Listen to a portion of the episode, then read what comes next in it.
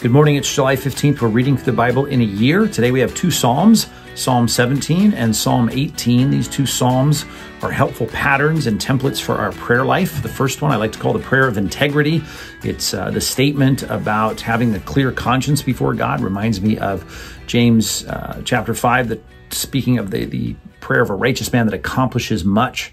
There's a sense in which the uh, clear conscience, knowing that our sins are uh, forgiven and confessed up, that we are able to come to God with that kind of integrity that we see there in Psalm 17. Uh, and remember, even the focus of the praying is uh, always about uh, God doing justice. It's not about personal gain, it's not about the yacht in the harbor or you know the house with a view. Um, it's really about seeing God do His will in this world. It's much like the disciples' prayer that Jesus gave us. That uh, we're praying that uh, Your will be done on earth as as it is in heaven. And of course, being selfish in the way that we are, we can often think that God's will is simply for me to have everything I want, which of course is not the case. Although what the psalmist wants here in his integrity is aligned with God's justice, and that's the picture here. It's a hopeful prayer.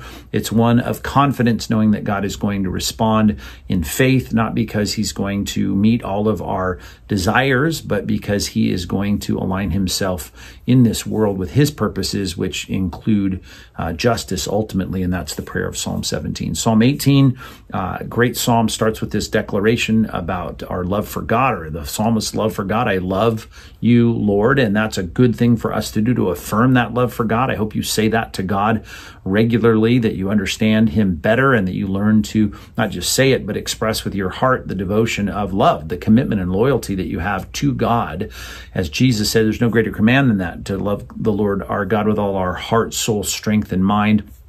And it's a great way uh, even to set up the requests that come and that is all based on the fact that God, in his love and goodness toward us, has been faithful. And the recounting of that, this lengthy psalm here in Psalm 18 reminds us of how it's good to record and then recount the good things that God has done in answering prayers and how he's accomplished justice in the past. So that's a good pattern. I hope you're keeping a journal of some kind or a record of God's answers to prayer, not just the things that you want, as we saw, as I mentioned in Psalm 17, but the things that God is doing to establish what is right and what is good and to intervene for the good of his own cause in this world. So Psalm 17 and 18, great Psalms. Our New Testament reading is in Acts 19, the first half, verses 1 through 20.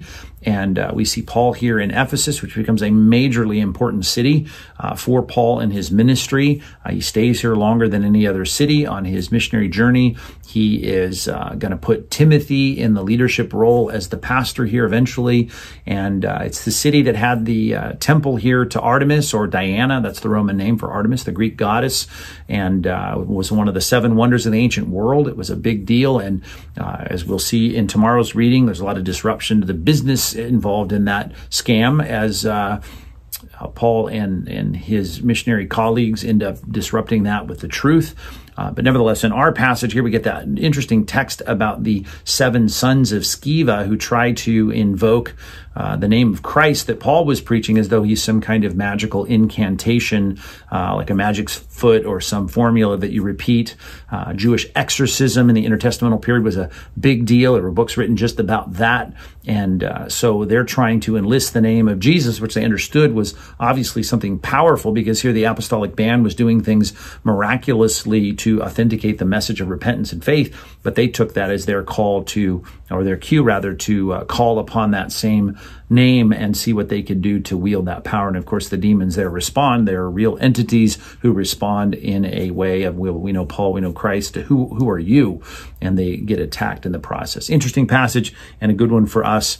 Uh, to remember not only the reality of the spiritual realm, but also that you don't leverage Christianity for your own purposes or means. All right, our community imperative today, our um, community command is that we would engage in ardent prayer for one another. It's found in Romans chapter 15, verse 30. I just want you to note the word here. It says, I appeal to you, brothers, by our Lord Jesus Christ and by the love of the Spirit, to strive together with me in your prayers to God on my behalf and that word strive together. It's a compound word in Greek, uh, soon together, and then agonizomai, which we transliterate at least the core of that into the word agony, the struggle, the striving of prayer. And that's why I put it this way engage in ardent prayer. earnest prayer, real, you know, engaged prayer. I know that a lot of times we say to people, well, I'll pray for you. And we do. I mean, I hope there's integrity in your heart in praying for people you say you pray for, but often it's just uh, praying through a list or maybe even praying while we're driving home or whatever.